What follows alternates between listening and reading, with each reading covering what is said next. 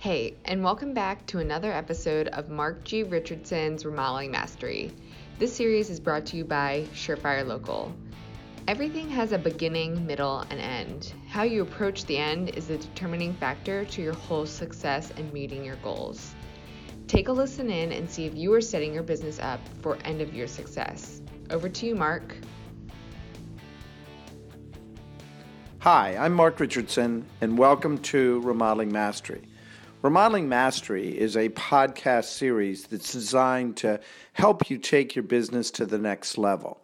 What I try to do is take different topics, topics that are relevant to what's happening in the industry, but what I'm also seeing from some of the best of the best remodeling companies out there as I travel around the country and really give you a little bit of those tips and insights to really help you. There's also topics that are really timely at different times of the year you know, in an earlier podcast, I talked about the predictions for 2019. Today, I want to talk about a topic that is really focused more on finishing out 2018, not just looking out to the future.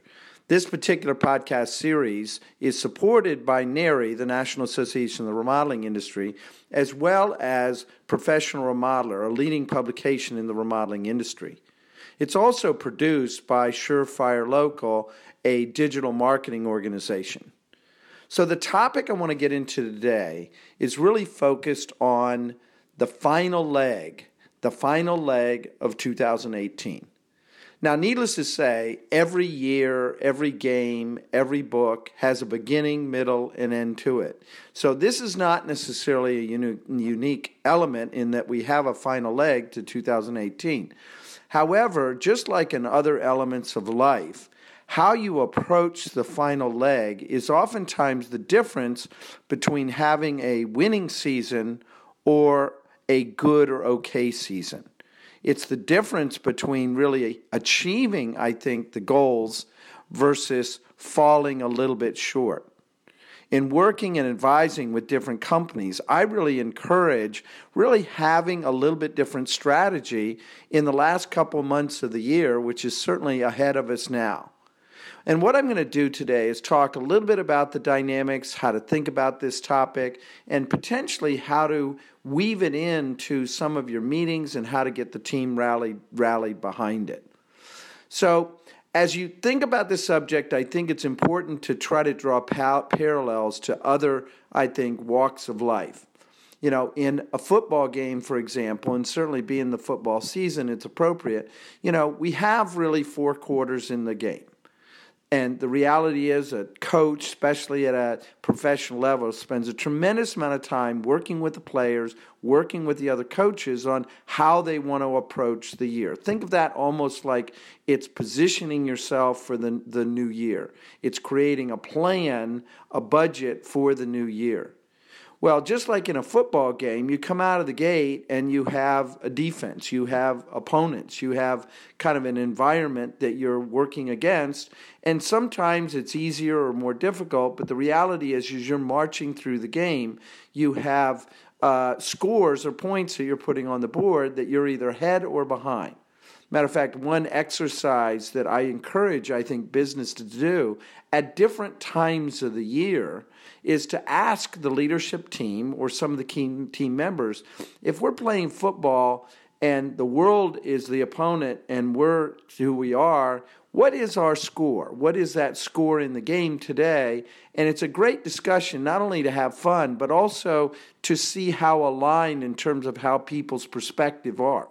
So, what is your score for the year? Here we are, you know, literally in the fourth quarter of the year, and we're in the final leg. What's the score of the game in your perspective? And as I said, as you draw that parallel, it really helps you to understand the topic a little bit more. But going back to football again for a moment, you have the beginning of the game where you have a game plan and you go into it. And I think most professional football teams, they kind of follow that game plan at least through the first quarter and certainly well into the second. Once you get to halftime, just like in a business year, just like in a, in a race, you've got to kind of say, time out, we've got an opportunity to regroup. Now, in an earlier podcast, I talked about how to approach your business in terms of a halftime kind of relationship. But in this case, we're talking about final leg. But in a football game, you do have halftime. Now, the reality is because the game is happening fairly quickly, you don't have, you know, many, many hours to prepare. You've got literally minutes to adjust your course in terms of how you're going to approach the third and fourth quarter. You come out of the gate with those adjustments in place, and then you dive into the third and fourth quarter appropriately. Now, as you're marching along in the third quarter, you get into the beginning of the fourth quarter, you still have enough time in a football game to really make, I think, pretty significant increases. So, most companies, most football teams, they don't necessarily abandon their halftime game plan at the beginning of the fourth quarter, but as you move, you start to watch the clock. And as you get down to six minutes, five minutes, four minutes in the game, you really get down to that kind of final leg. Now, all of a sudden, you not only need to look at things a little differently, you need to also prioritize how you're going to approach the final leg of the game. Now, I don't want to get off on too many analogies and metaphors as it relates to, to sports, but I do think it is relevant to your business and how you approach things. It's relevant to your business in that uh, you know, other areas, whether it's football or whether it's cycling or whether it's running a marathon, there's usually a beginning, middle, and end. And in the beginning, I think you're establishing, I think you're you're positioning again in business or in a race. In the middle, that's where you're doing kind of the hard work, but you're pacing yourself so you don't burn out. And then generally speaking in a race or certainly in a football game, in that last bit, that last leg, so to speak, that's when you really empty the tank. That's when you really push. And as I said, in business, that's oftentimes the difference between having a good year or a great year is how you empty that tank. Now, a lot of people I think I talk to in business, they don't necessarily look at it that way, but I do encourage you to do it because this is, again, going to be the difference between a more profitable or potentially less profitable year. So the reality is, why am I talking about some of this stuff? I mean, these are times that you're very busy, but not necessarily the most successful that you've been in previous years. If you take a look at kind of the environment and some of the kind of stars and planets out there, we still see appreciation being relatively solid interest rates while they're creeping up the interest rates are still you know in a relatively good place for remodeling we see certainly unemployment being continues to be very good. And again, kind of a double edged sword, as I'll talk about in a minute, but at least as it relates to your client, unemployment really gives them a little bit more confidence that they'll have a job and be able to pay for these projects in the future. The stock market, while this year we've seen a little bit of ups and downs, for the most part, there is this wealth effect, and we continue to see. So, overall, I think consumer confidence, even in the crazy environment, politically and otherwise, we're experiencing, I think the overall, I think, vibe as it relates to homeowners and their opportunity to do serious remodeling continues to be the case. Now, that doesn't mean that we're void of challenges. These challenges out there, a few of the key ones that I'm seeing, one is this labor crisis or this labor shortage that's out there. You know, companies are spending so much more time and energy, and those companies that have really become more of a magnet for the talent and change some of their strategies in terms of how to bring on labor is really being more of a marketing exercise, not necessarily t- typical recruitment exercise, are having a little bit of success. But it continues to be very much of a challenge. You know, I've written about quite a bit this cost crisis or remodeling cost crisis to your clients that continues to be of real concern. When I look back literally 12 months ago, we've seen projects in, in homeowners' case go, going up 15 to 25% for a lot of the, the major projects. Now, again, there's a lot of reasons for that, but I don't think a lot of people really appreciate you cannot sustain having 25 percent or 15 to 25 percent increase in remodeling costs year after year. Now, in an earlier podcast where I talked about 2019 predictions, I was anticipating that we're going to continue to see some cost increases, but hopefully they'll flatten out in 2019. But it is a concern. It is a challenge because what it's doing in terms of you're, you're seeing less projects proceed. Clients are out there and the phone is ringing, but they're not necessarily all proceeding at the same conversion rates that they were before. And then the third element, I think, that is a little less tangible, but absolutely is real, and that's the speed of which things are happening is so much faster, so much faster than it was back uh, 20, 30 years ago. You know, 20, 30 years ago, we had five or 10 years to adjust to the different changes in terms of the client changes, in terms of the marketplace, in terms of the environment and the economy and all that. We had some time to adjust. Where today, based on everything I'm seeing, in large part because of the changes in technology, which is changing a lot of the buying behaviors of the homeowner, is that we literally only have uh, uh, 12 months to adjust to change, not necessarily several years. So that speed, I think, has not only created a level of busyness and spin out there, but it's also made, I think, the levels of risk in terms of levels of change so much greater. So, how do you really start thinking about the final leg in terms of 2018? The first thing I would encourage, as far as a tip, is literally it's going to take a little bit of your time to start thinking about this. You know, one of the things that I see out there and working with leaders and businesses that they they're not spending enough time thinking. They're not spending enough time focusing on the planning and the thinking about how do I approach different kind of situations. So the first thing I would encourage as we think about the final leg of 2018 is carve out literally an hour or two for yourself. And whether that's on the weekends or whether it's during the day, it doesn't really matter, but you have to have really deep kind of thought as it relates to kind of the final leg of the year. And when you carve out that amount of time, you're going to map out the number of weeks. You're going to look at the calendar a little bit. You're going to try to de- drill into some of the issues. Now, what I encourage is as you think about kind of this final leg, start to think about and take some inventory of the short, medium, and long term things in terms of what's happened in 2018. Go back to the original budgets, the original plans. Where did you make it? Where did you fall short?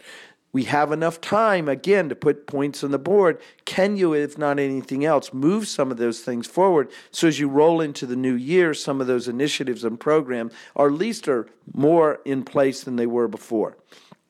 After you've really taken the time, then what you want to do is start to rally, I think, others on this topic. Assemble your leadership team and really start to talk about and formulate, you know, what can be done, what kind of realistic goals can you have in terms of the final leg of the year.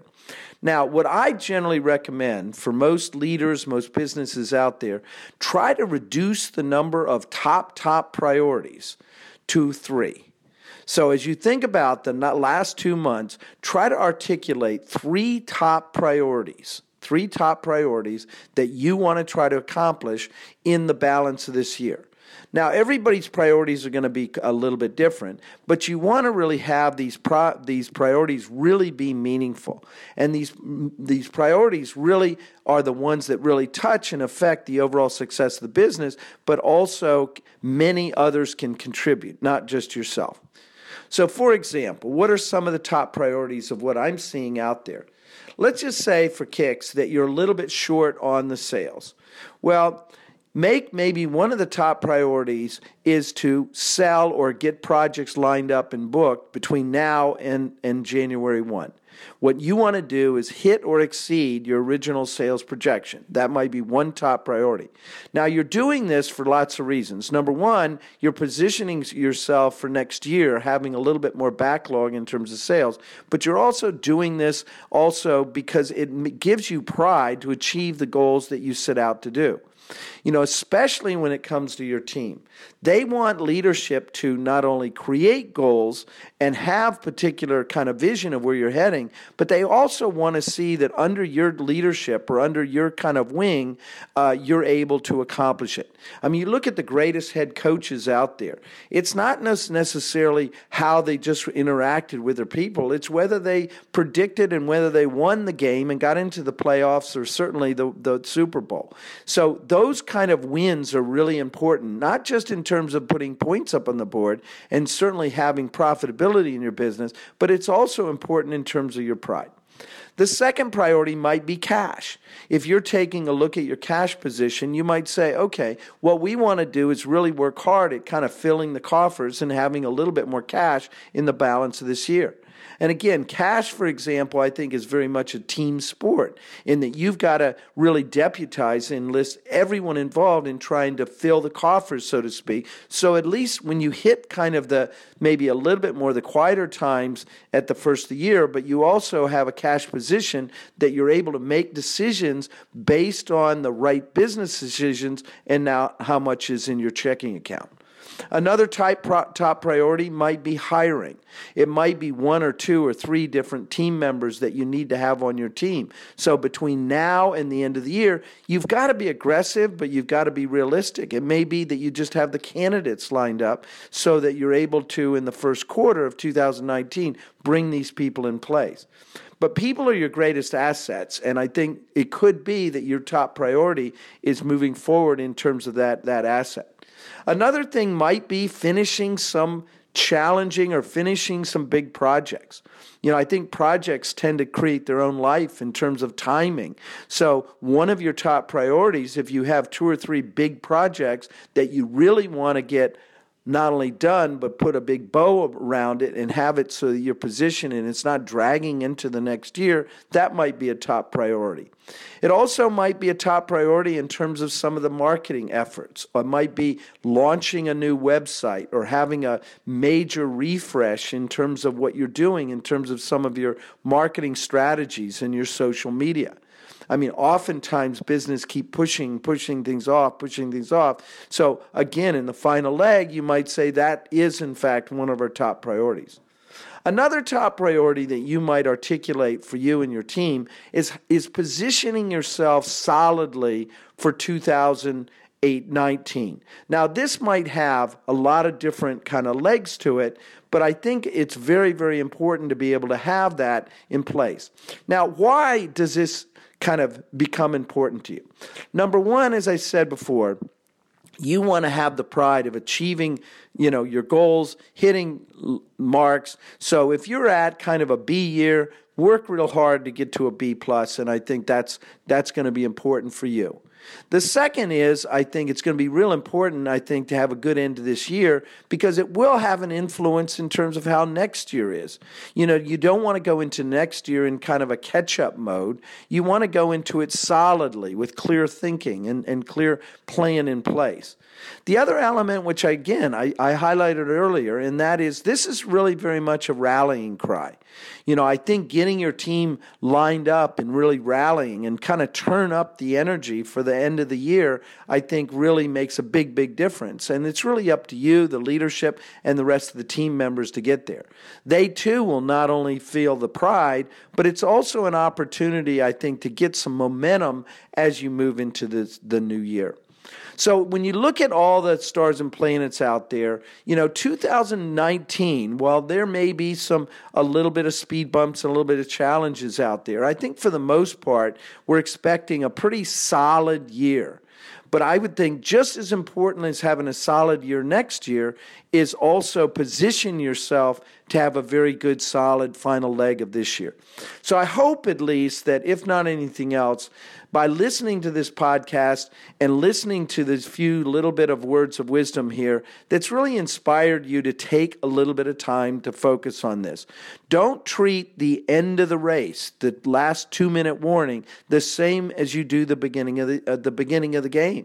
You know, it is different. It's the difference between winning and losing. So, again, I want to thank those that certainly support this. NARI, the National Association of the Remodeling Industry, wonderful organization. And thank you again for supporting this and all the members that you have out there. But also, I want to thank my friends at Professional Remodeler.